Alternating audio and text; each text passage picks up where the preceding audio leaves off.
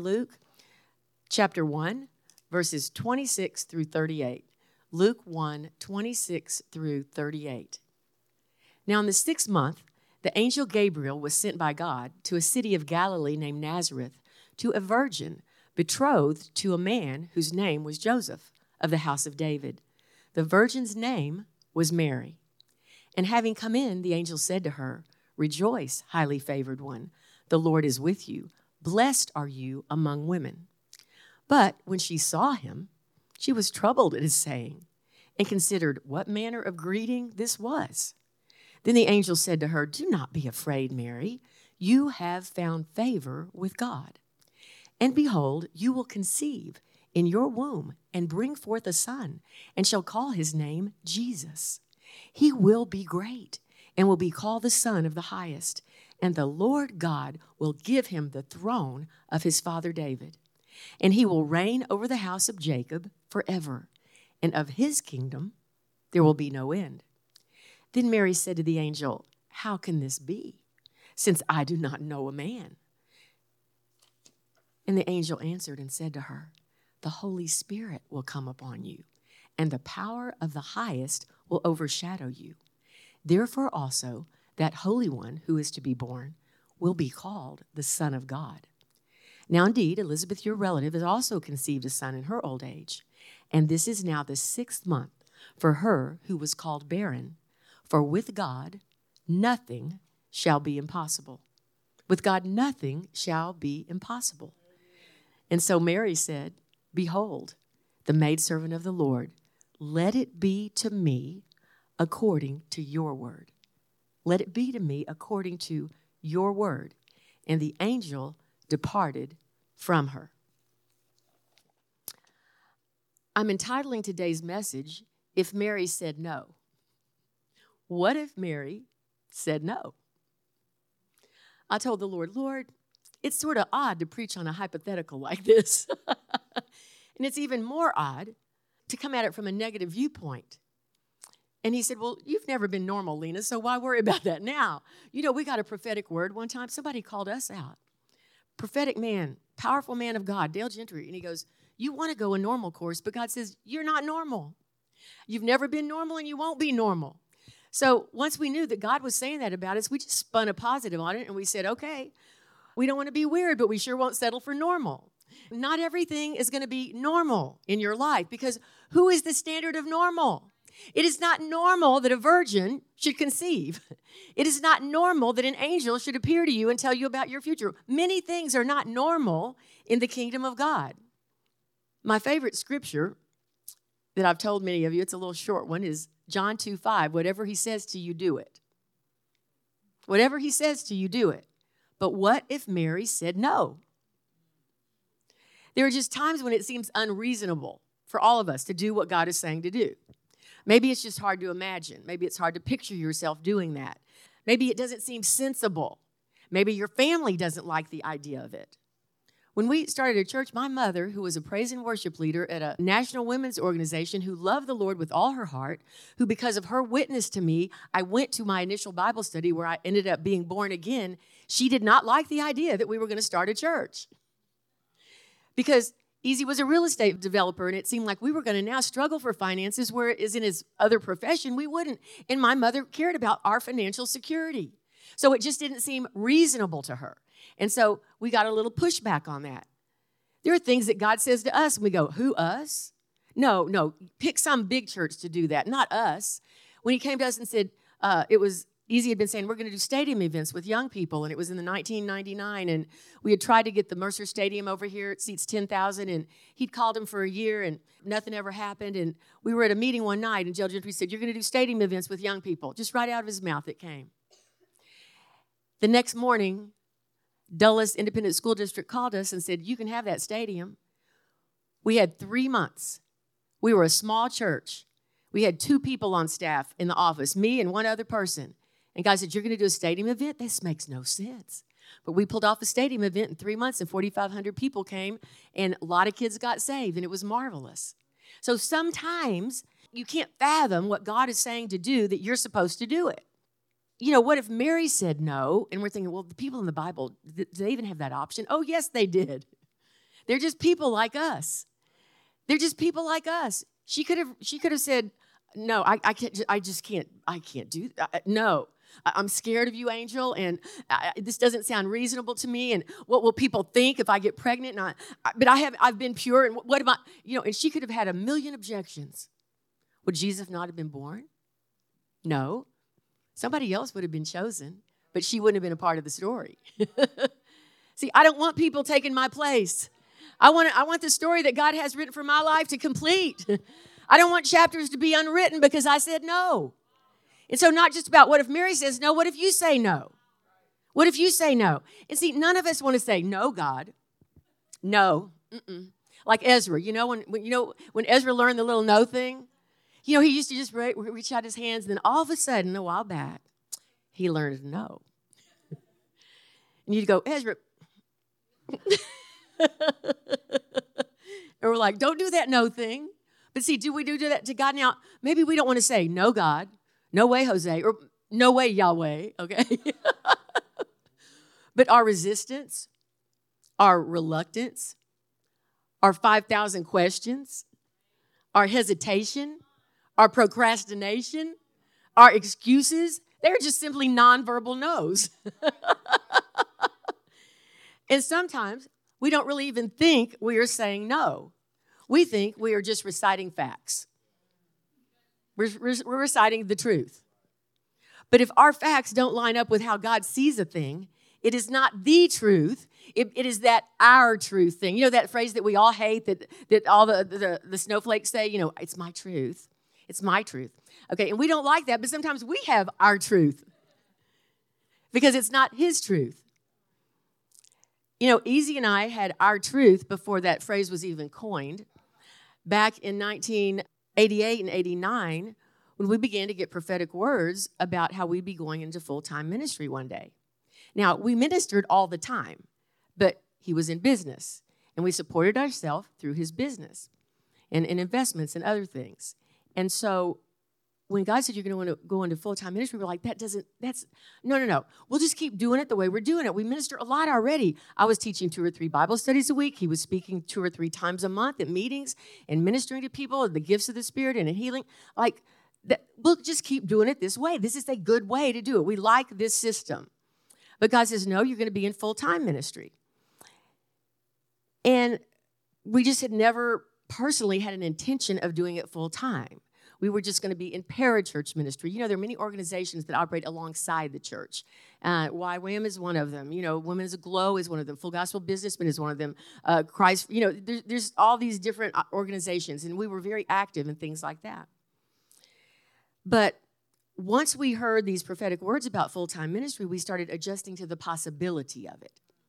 Okay, but the one thing we did say, because we knew, is that we'd never be pastors because that, of all things, certainly didn't make sense. Because we had experience in all these organizations. He led Love You Houston, a big men's organization.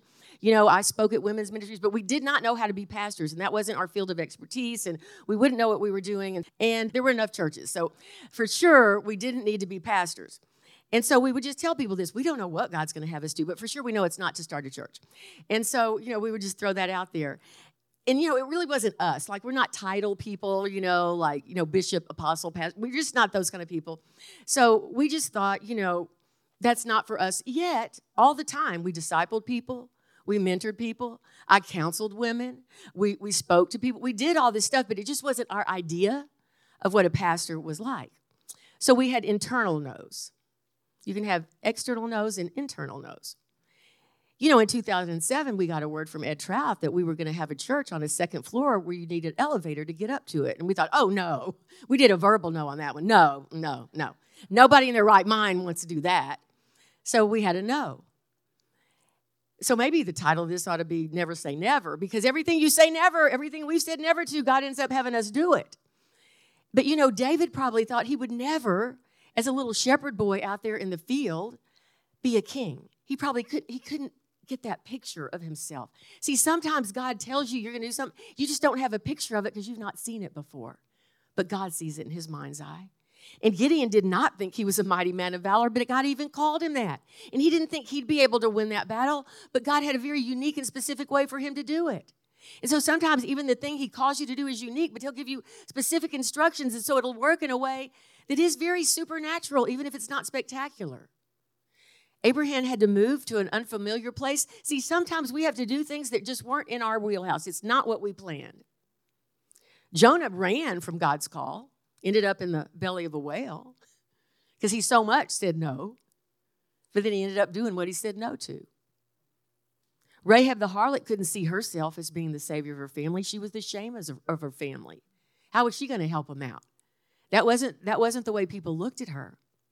And I'm sure when Peter was told, You're going to fish for men, he thought, What? That's a weird phrase.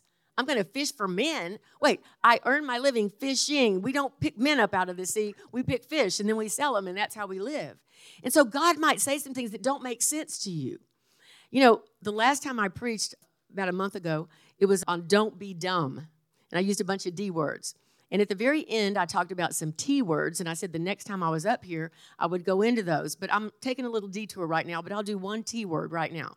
The three T words that I was talking about were transform lives. This is what this ministry does, train leaders, and T ministry, three T's, T to the third power. And I said trans means across, form means to mold and shape. And I said, God wants to go across every pattern, every habit, every belief, every thought, every opinion, every ideology, every philosophy in your life.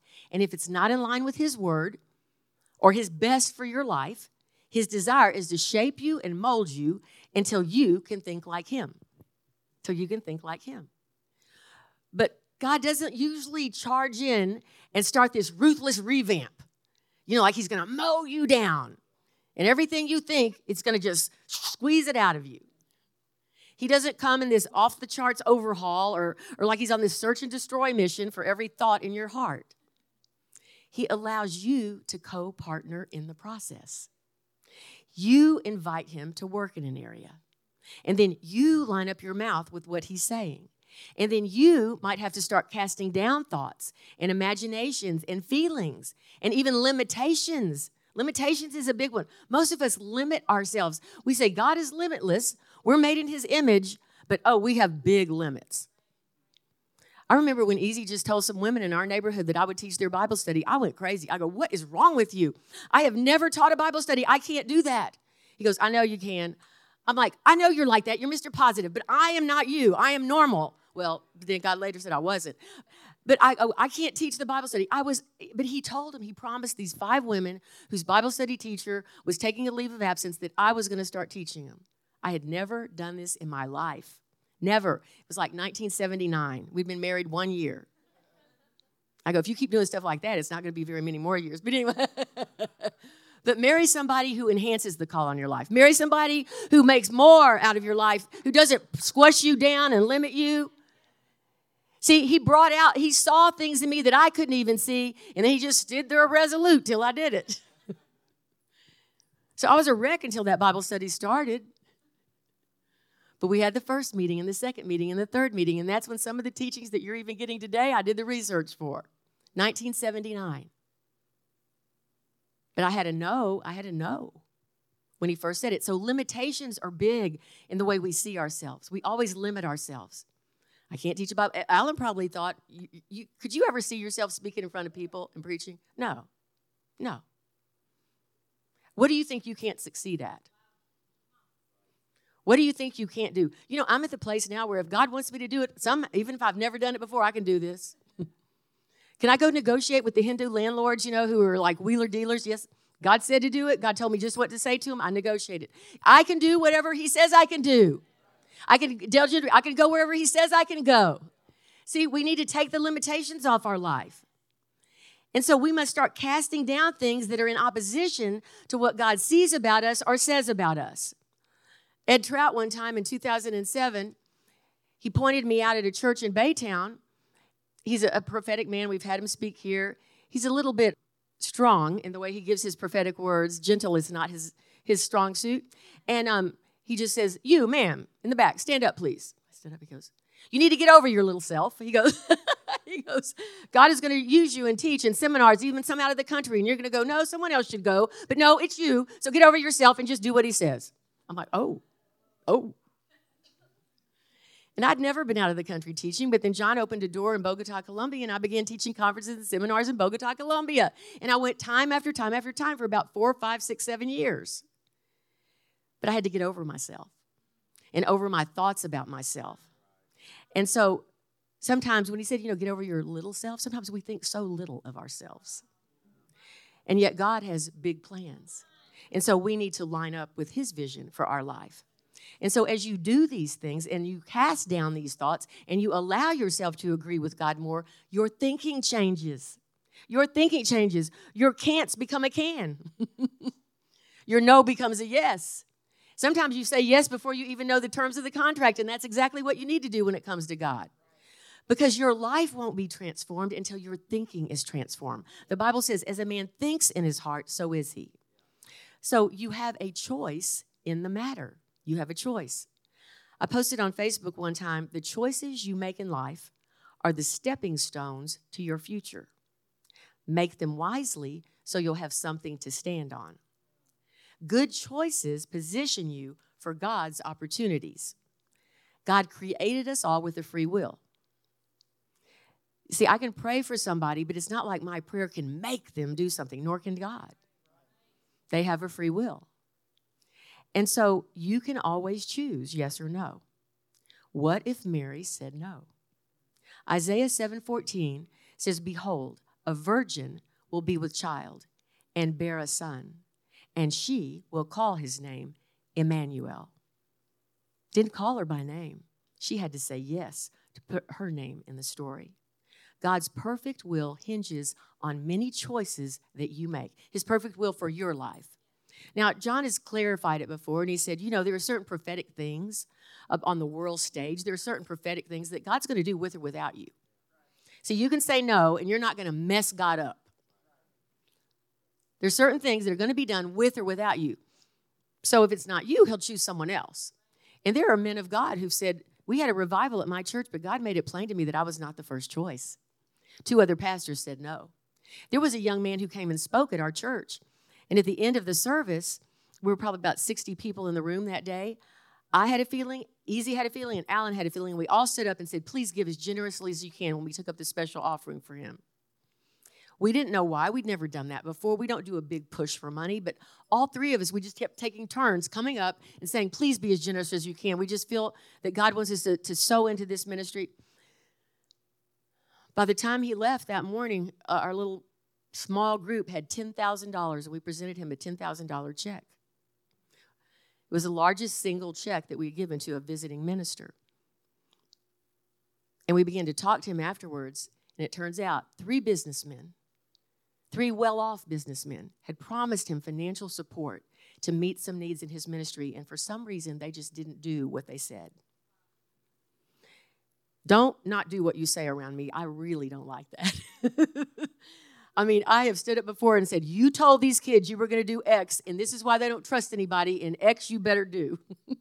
See, your word needs to be a good word and a right word and a true word. And even if it's to your harm or your detriment, you need to keep your word to people. But three businessmen who were wealthy and could obviously afford it told him they were going to help him and did nothing, did not follow through. And God chose this little old church on the corner of a strip center, which is where we were, to give $10,000, which was the amount that three businessmen had promised him. So they said no, but we said yes. And I am so glad that God chose us to get a yes. And so God's perfect will hinges on the choices of men. His his first choice was them, and they would have been blessed, but instead it was us, and we got blessed. Now, if Mary said no, Jesus would have been born, like I said, but her name and Joseph's name would not have been in the story. But since Mary said yes, since she said yes, let's go to Matthew 1. In Matthew 1, we have the genealogy of Jesus genealogies are hard to read. You know, it's just like sentence after sentence. So and so begot, so and so and so and so begot, so and so and so and so begot, so and so. So y'all are in the New Testament, right? And y'all y'all do the begots. Okay, okay. Y'all just sort of skip over the begots, and uh, oh, you're not in. Okay, you're not doing those pa- those chapters soon. Okay, the Thursday Bible study will get into the begots. Okay, and you're like, what's a begot? Okay, but Jesus's lineage through his legal father Joseph is traced in Matthew 1 so that we can see his right to the throne of David. Now, four women, it's not just men in there, four women are mentioned Tamar and Rahab. Now, they were both prostitutes, so it doesn't matter about your shady past. You can still be counted in God's story. Ruth was in there. She was a foreigner, a Moabitess. It doesn't matter. Doesn't matter where you're from or what your ethnicity is or what your background is, you can still be counted in God's story. Bathsheba was in there and she was a beautiful woman, but she was also an adulteress. And guess what? She got counted in God's story. So you're not disqualified. But a fifth woman is also mentioned, and the fifth woman is Mary. And so if you look through the scripture, I'm not going to go into it today for the sake of time, but you'll have so and so begot so and so, and it's meant so and so begot so and so, and so and so begot so and so. And it just means those are the that's the genealogical lineage. But when it gets to her, it says, and Mary, of whom was born Jesus. Of whom is from the Greek feminine pronoun. It is not referring to Joseph there. It's indicating that Jesus was the physical child of Mary, but Joseph was not his physical father. Not his physical father. Marriages in those days were arranged by the parents. Can you imagine that? My mom and dad get to pick who I'm going to marry. Let's just think about that for a moment. Contracts were negotiated determining the dowry or the marriage gift or the bride price. How much would be given to the father of the young woman? So basically, don't go ask for that woman's hand unless you got some money to give her daddy. and maybe, depending on how much, is how much he's going to choose you. But the parties were considered married once the bride price was given to the father. They were considered married. And they were referred to as husband and wife. So don't get confused when you're reading about some of these stories and you go, but wait, uh, I thought the, the timing doesn't seem right. You need to understand their custom. They were referred to as husband and wife, but they did not live together yet. They did not sleep together, but yet they were referred to as husband and wife. It is what we read of in the Bible called a betrothal period, the betrothal period. And the bride during this period lived with her parents. The groomed lived with his. This period lasted about a year. And during that time, the groom had to get a place for them to live, get a home ready for his bride, and also during this waiting period, that he was ensured that her pledge of purity concerning herself was true. Because if he said, This is the woman I want, but they don't sleep together, but then three months later, she begins to have a little pregnancy bump, he'll know something went on that she is not telling him. And so, therefore, that year was also to ensure that her promise of purity was true. And so, if she was found to be pregnant during this time, she obviously misrepresented herself. And then, on those grounds alone, the marriage was annulled. Little Jewish history. So, if the bride's purity bore out, though, the husband or the bridegroom would return to the house of the bride's parents at an undisclosed time and lead his bride and all her attendants who need oil in their lamps back to his house in a great processional march for the marriage festivities. And then, and only then, they would physically consummate the relationship and begin to live together. So, Mary and Joseph were in this one year betrothal period. They were in the middle of it when Mary was found to be with child. Joseph knew he had not been with her. So it appeared, it appeared she had been unfaithful. This woman who says yes to God now, it appears that she's the sinner of sinners. Can you imagine his heartbreak? Can you imagine his disappointment in his bride to be? But he was a kind man. So here's some choices that came into place. He was a good man, and he chose not to bring her before the elders at the city gate, which he was allowed to do, as he had a right to do, for then she could have been stoned had he made that choice. But he just decided to do things the quiet way, and he was going to divorce her quietly. And sometimes we make decisions, but God will intervene. So Joseph went to bed one night. He had a dream that night, and in it, an angel told him that Mary's condition was not caused by a man, but by the Holy Spirit. Whew, how do you believe that? How do you believe that? The same way you believe when God says, Yeah, you got a cancerous tumor in your stomach, but I'm going to heal you. The same way you believe that my son who's, uh, or my brother who's cutting himself and driving on the streets of Las Vegas, the same way you believe he's going to be saved. See, how do you believe such a crazy thing? If God says it, believe it. So in the dream, the angel told him that Mary's condition was caused not by a man, but by the Holy Spirit. He had a spiritual dream. Many of you have had them today. Now, not every dream is spiritual. Some dreams are too much pizza. Some dreams is your overactive imagination. Some dreams is your own desires. And so we have to sort them out and get wise counsel. But Joseph had a choice.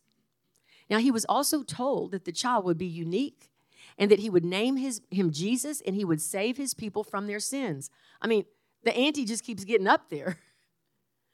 He was reminded that the prophet Isaiah had declared 700 years earlier that a virgin would be with child. Sometimes you need to know your scripture to know how to interpret the last thing that happens. So you have a dream, well, does it line up with scripture? So we can't forget the word. Now, Mary's miraculous conception fulfilled Isaiah's prophecy. And here's this man just minding his own business, trying to be a good man, wanted to put her away quietly, didn't want to make a big deal of it, didn't want this, this woman stoned, even if she had been unfaithful. God chooses them to bring the Son of God into the world. Now, for Mary, there would be misunderstanding in the community. Joseph had a dream, but the people didn't. They were going to still be thinking what they were thinking. There might be gossip in the marketplace. When she walked by, he's still with her, but you know. but Joseph wanted to remain firm on the truth that was revealed to him. You know, God might show you something, but it'll be tested. And people might go, Are you sure God said? did God really say? Ooh, did God really say? When did that first start? Back in the garden? The devil has tried that then and he'll try that now, and he tries that all the time. Did God really? Are you sure God said it? It's been five years. It, wait, it's been 10 years. Are you sure God said it? Joseph remained firm on the truth that was revealed to him so he could accomplish God's will for his life. Choices. Choices. As soon as Joseph woke up, he obeyed he immediately took Mary into his home, which violated the customs of the day. They weren't finished with the one year betrothal period. They didn't do it the normal way. I'm not normal. Some things aren't normal. He didn't wait for the one year period to end, he chose what was best for her. He did not consummate the marriage, however, until after Jesus' birth. Joseph exhibited love, mercy, kindness, obedience, self control, all the fruit of the Spirit that Cami talked about last week. Matthew 2, verses 1 through 12. Now, after Jesus was born in Bethlehem of Judea in the days of Herod the king, behold, wise men from the east came to Jerusalem, saying, Where is he who has been born king of the Jews? For we've seen his star in the east, and we have come to worship him. When Herod the king heard this, he was troubled, and all Jerusalem with him. And when he had gathered all the chief priests and scribes of the people together, he inquired of them where the Christ was to be born. And they said to him, In Bethlehem of Judea, for thus it is written by the prophet. But you, Bethlehem, in the land of Judah, are not the least among the rulers of Judah, for out of you shall come a ruler who will shepherd my people, Israel. Then Herod, when he had secretly called the wise men, determined from them what time the star had appeared. And he sent them to Bethlehem and said, Go, search carefully for the young child, and when you have found him, bring back word to me that I may come and worship him also. This was not true. He was a ruler. He didn't want anyone else taking his place. He didn't want preeminence from another person. He wanted to kill the child. So when they heard the king, they departed, and behold, the star which they had seen in the east went before them, till it came and stood over where the young child was. And when they saw the star, they rejoiced with exceedingly great joy. And when they had come into the house, they saw the young child with Mary his mother, and they fell down and worshipped him. And when they had opened their treasures, they presented gifts to him gold, frankincense, and myrrh. Then, being divinely warned in a dream, another dream, that they should not return to Herod, they departed for their own country another way.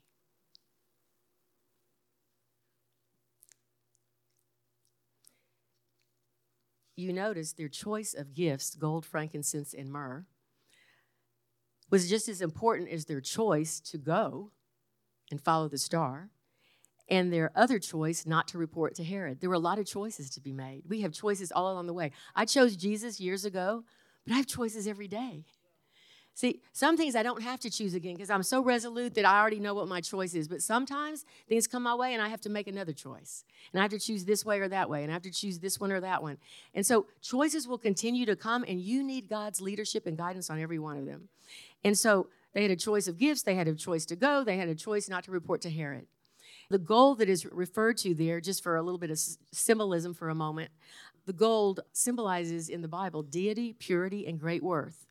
We're to be purified like gold. We're to come forth more precious than gold. There's a lot of scriptural allusions to, to gold, and it always symbolizes purity and worth.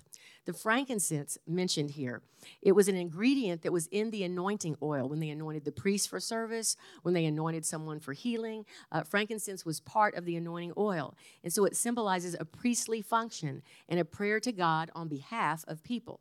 The myrrh M Y R R H, not murmur, but myrrh, was an ingredient used in burial. It's an embalming ingredient. And so it symbolized death. And so Jesus would one day die, and we need to die to self, but there was symbolism behind each one of these gifts. And so all of them had a symbolic meaning, but they also had a practical one. Put Matthew back up there, and we just finished with 12. Let's do 13, 14, and 15. So when they had departed, the wise men, behold, an angel of the Lord appeared to Joseph in a dream and said, Arise, take the young child and his mother, flee to Egypt, and stay there until I bring you word, for Herod will seek the young child to destroy him. See, sometimes there are hidden things going on behind the scenes and we don't know them, but God will make it plain. If you keep following after God and seek Him, He will make plain what has been hidden. Every hidden thing will be exposed, everything in darkness will come to light if you just stay with Him. And so when he arose, he took the young child, this is referring to Joseph, and his mother by night, and he departed for Egypt. And he was there until the death of Herod, that it might be fulfilled, which was spoken by the Lord through the prophet, saying, Out of Egypt I called my son.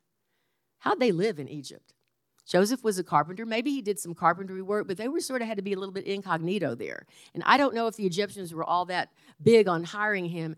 And so many people say, some scholars say that the gold, the frankincense, and myrrh had such great value that they helped support them while they were in this foreign land until they could come back safely to where they were supposed to be. And so God makes provision even in the wilderness times. He makes provision in the desert. Even if He calls you to a place that doesn't seem like, oh my God, I don't want to go there, He'll take care of you there. Go there and I will take care of you. And so their gifts may have saved Jesus' life. And so what you choose, what the wise men chose does make a difference. Every choice you make makes a difference.